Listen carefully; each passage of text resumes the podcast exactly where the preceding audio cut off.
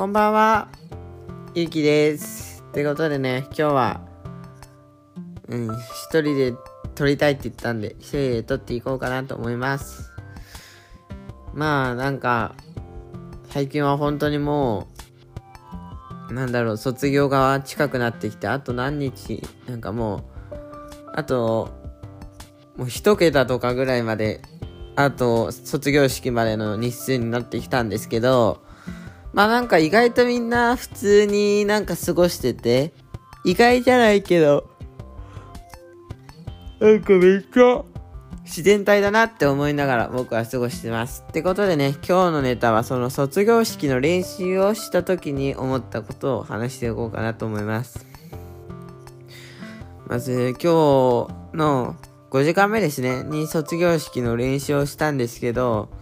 その卒業式の練習の時に、こう、今今日、今回はその、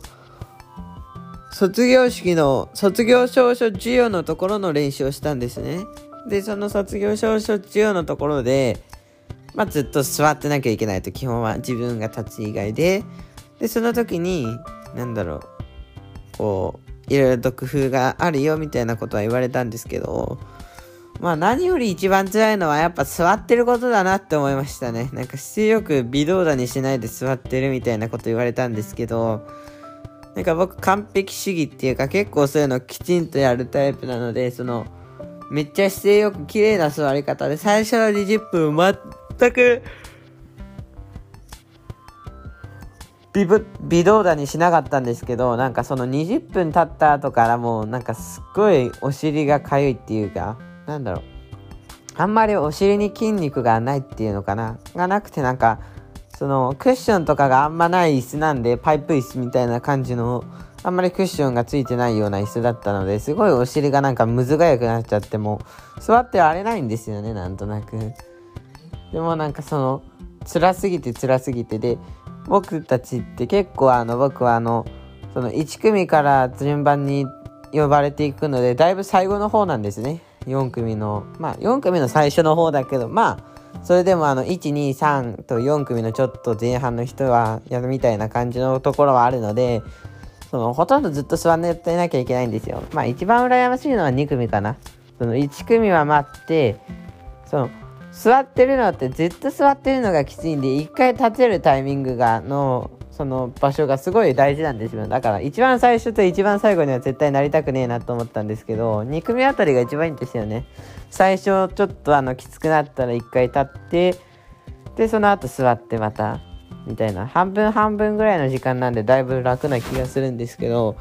4組とか1組はその23組はその中間なんでいいんですけど4組とあいや違う1組と4組はねその多分座ってるのがだんだんきつくなってくるんですよね。っていうのはあるなと思いました。だけどほんと座ってんのってなんかきついなと思ってなんかそのその後もなんかその卒業証書授与のところは先生にすごくいいって言われたんですけど結果ってかクラスの中で結構いい方だって言われたんですけど僕としてはなんかその立てたことの嬉しさともう座った時のもう大変さでもなんかいろいろとなんかぶっ飛んでていろいろな意味でなんかもうちょっとうまくできた気がするなと思ったんですけどまあうまいって言われたのでよかったです。でまあなんかそんなことがあって改めて感じるのはなんか座るのってきついなっていういつもちょっとこう崩れた座り方してるとなんかそんなことを思ってまあ去年は本当は練習するけどまあ去年練習できてないから今年練習しないかなってあとちょっとですけどね